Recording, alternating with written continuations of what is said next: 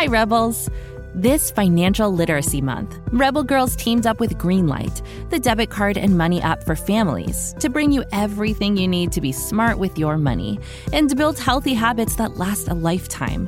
With a Greenlight debit card and money app of their own, kids learn to make smart choices with every penny, whether you're saving for something special or learning to invest. Greenlight gives kids the power to be independent, and grown-ups can trust that their kids have money wherever they are. Sign up at greenlight.com slash rebelgirls to get your first month at no cost and start building money confidence for life. Once upon a time, there was a girl whose dreams were sky high and whose resolve was solid as steel. Her name was Zaha. When Zaha was young, her country was in a boom time. She lived in the biggest city in Iraq, Baghdad. In the 1950s, Baghdad was awash in oil money, so the government commissioned all the biggest names in architecture to come to this ancient city and fill it with modern style buildings. A new university campus, a sports complex, a US embassy.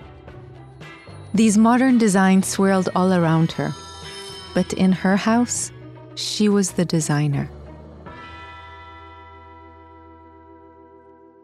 Zaha's mother was an artist, and early on she saw that her daughter had a flair for light and shape and color. She would let Zaha design rooms in their home in Baghdad. By the time she was 11, she was already designing clothes and even furniture.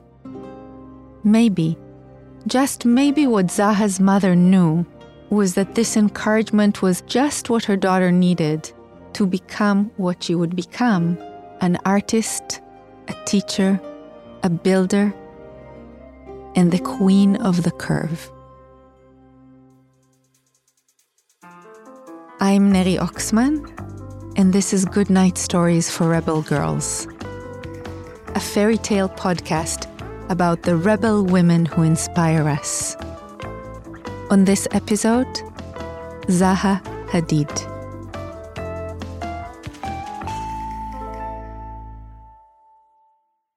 Zaha was born in 1950. Her father was a wealthy business executive and a politician. Her mother, as we've said, was an artist who taught Zaha to draw with precision and with imagination. Zaha was full of curiosity and independence. Her brother used to say that she could be the first Iraqi astronaut. Buildings and design entered Zaha's life early. Baghdad, even now, is a blend of streamlined modern buildings next to ornate Islamic architecture. Their archways, colorful geometric patterns, and columns can make even a bank or an office building feel like a palace. Zaha's hometown was a mix of the past and the present. Bustling streets full of honking cars and people shopping, right next to buildings that were hundreds of years old. Zaha traveled a lot with her family growing up. They traveled through Europe, and everywhere they went, her father made sure that they saw all the most important buildings and museums. For Zaha, it was a feast for her eyes and her mind. She also traveled with her father to see the Sumerian ruins in southern Iraq.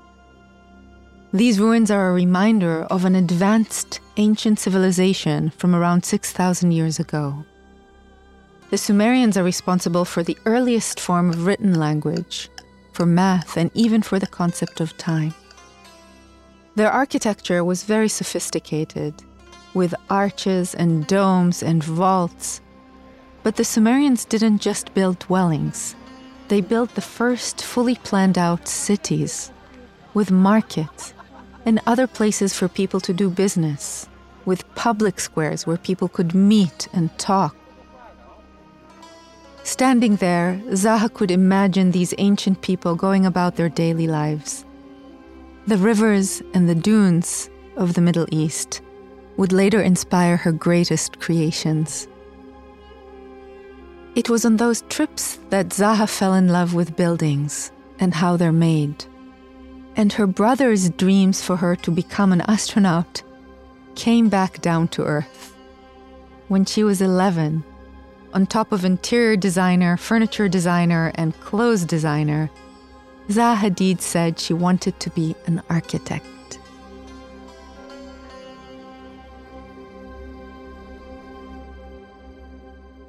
Architecture is an amazing, challenging job. Think of your favorite building, maybe one you've seen in photos or even in your own home. Architects design them so they can be built in real life. Every building from the Eiffel Tower to the Golden Gate Bridge was designed by an architect. And though she didn't know it at 11 years old, Zaha Hadid would change the field of architecture forever.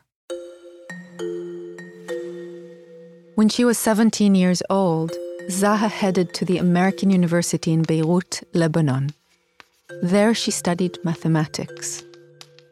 Zaha's mind was always problem solving. When she found a snag in something, she pushed and pushed and pushed until she fixed it. But math was just a stepping stone. In 1972, she moved to England and studied in a world renowned architecture school in London. There, she learned from experts in the field. Her teachers were thrilled by her abilities. One of them said she had spectacular vision. Even then, her talents were undeniable. In her final year at school, she had the opportunity to design a hotel that would tower above London's Thames River. So many architects might have designed ornate castles or stately buildings to match Buckingham Palace, where the Queen lives just down the road, but not Zaha. Instead, her building looked nothing like anything that existed in London at that time. Instead of winding towers and round golden balconies, her design was angular and sharp. It looked like the future. When one famous architect saw it, they said Zaha Hadid was like a planet in her own orbit. Where the rest of the world saw rules, Zaha saw opportunities to break them. Buildings are full of limits how tall they have to be, how many floors they need to have. But she also saw all the ways they could be experimented on and made entirely new.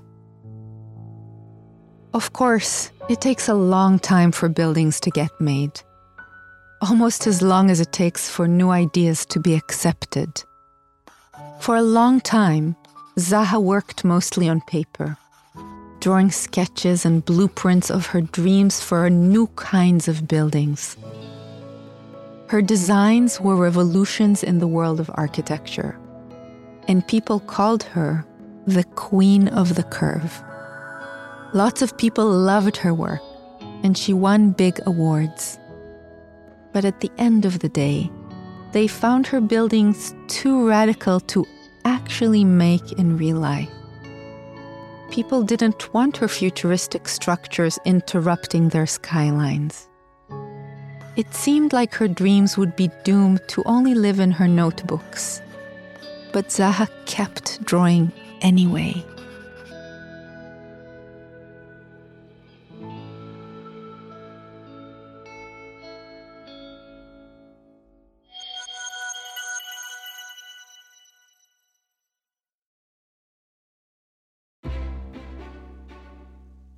I have to tell you about my friend Penelope. She is hilarious. She only eats cheese doodles and canned beans, and she loves to sing and fly through walls. Wait, did I tell you that Penelope is my imaginary friend? Well, she is, but she's totally real to me. Anywho, Penelope and I are very excited because there's a new movie coming out on May 17 all about imaginary friends. It's called If which stands for Imaginary Friends. Pretty cool, am I right? If is so much fun with lovable fuzzy giants and bright new galaxies. It stars Cailey Fleming as Bee, a girl who discovers that she can see everyone else's ifs. Meanwhile, Cal, played by Ryan Reynolds, can also see ifs. Together, they team up and go on a magical adventure to reconnect forgotten ifs with their kids. If is from the brilliant mind of writer director John Krasinski. It also stars John Krasinski, Fiona Shaw, Phoebe Waller Bridge, Maya Rudolph, Jon Stewart, Sam Rockwell, Emily Blunt, Awkwafina, and Steve Carell, just to name a few. It celebrates the incredible power of curiosity and creativity, and it's definitely a laugh out loud adventure for the whole family. If comes out in theaters starting May 17th and is guaranteed to knock your socks off. What? Oh, Penelope says she wears two pairs of socks at all times.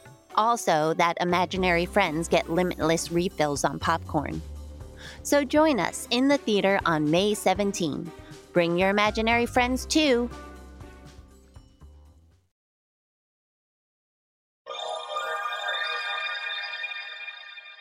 Then, in 1989, an interesting project came to her. She had the chance to design a fire station in Germany. Now, you might have seen a fire station before. They mostly don't look too different from each other. There is a big garage door for the truck to get in and out of, a huge space for the firefighters to work, and of course, a pole. Instead, Zaha created a fantastical building made up of striking sharp lines. It looked a little like a paper airplane. It was made of teetering shapes, set at angles that seemed impossible to achieve. But this one got built. Zaha once said, I believe in the idea of the future. And here, here it was a fire station in a small town in Germany. After that, more and more people began to notice Zaha Hadid's work. But she was not just one of a kind thinker in architecture. She was usually the only woman in the room, and sometimes on the whole project. People dismissed her ideas just because of her gender they ignored the fabulousness of her designs, how groundbreaking they were. But this made her push even harder. And then, as more people learned about Zaha Hadid, they wanted to learn from her. She taught students across the world and helped teach a new generation of women architects how to advocate for themselves but she never saw herself as someone training people to be architects. She would say, I don't think you can teach architecture. You can only inspire people. Zaha was always exploring what a building could be and do. She wanted to challenge those ideas too. So she experimented with form and waves. She said a building should be able to excite you, to calm you, to make you think. And around the early 2000s, her design started to focus on those questions. Instead of just thinking about the ways it could look different, she was curious about how they could feel different. Zaha realized that architecture has the power to make people more friendly. Think about it. You could design paths between buildings and rooms that are straight and simple. But instead, Zaha planned out walkways through different greenery and spaces, inviting you to bump into new people and maybe learn something along the way. Architecture to Zaha was an opportunity to encourage adventure, even if that adventure just took you from one part of your office to another. She wanted her designs to invite those little chances to make a new friend or spark a chat.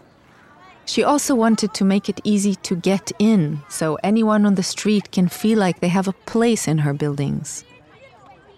When she built the Contemporary Art Center in Cincinnati, she didn't just design the building, she also designed the sidewalk outside and had it lead right into the museum. Someone walking along the path could be lost in thought and end up inside without realizing it. Zaha called this experiment an urban carpet, as if you're walking the red carpet on your way into a big, glitzy event. In 2004, all of Zaha's brilliant buildings and new ideas led to a major recognition. She was awarded the Pritzker Prize. For architects, this is the highest honor anyone can win. She was the first woman and first Muslim to ever receive the award. I still believe in the impossible, Zaha said when she won. In the years after, the Queen of the Curve showed us what impossible looks like. She designed the famous London Aquatic Centre with a wavy roof that looked like water itself. And the Guangzhou Opera House with thousands of tiny interior lights that make you think of a starry night. And Beijing's Galaxy Soho, a giant entertainment megastructure made up of four separate buildings held together by pedestrian bridges. They're all a sign of what happens when someone dreams beyond what we believe can be real. Generations from now, people may look at Zaha Hadid's work and see it as old fashioned. But that is hard to imagine. Her buildings are timeless and forward looking, a celebration of ancient form and a brave attempt to construct the future. One where someone might bump into a new friend take a different path, and wander into a spectacular new space. That is the Zaha Hadid dream.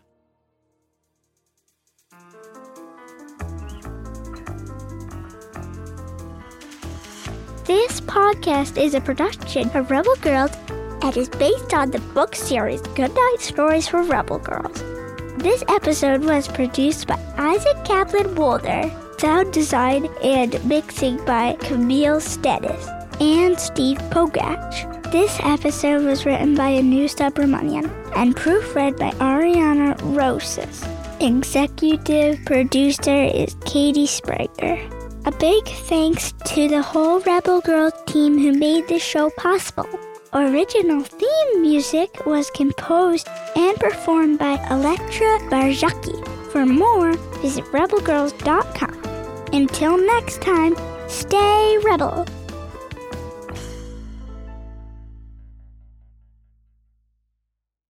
Thanks for listening to this episode, Rebels. Did you know there's a whole world of Rebel Girls to explore? Go to rebelgirls.com slash more to check out our latest books, t-shirts, crafting kits, and, well, more.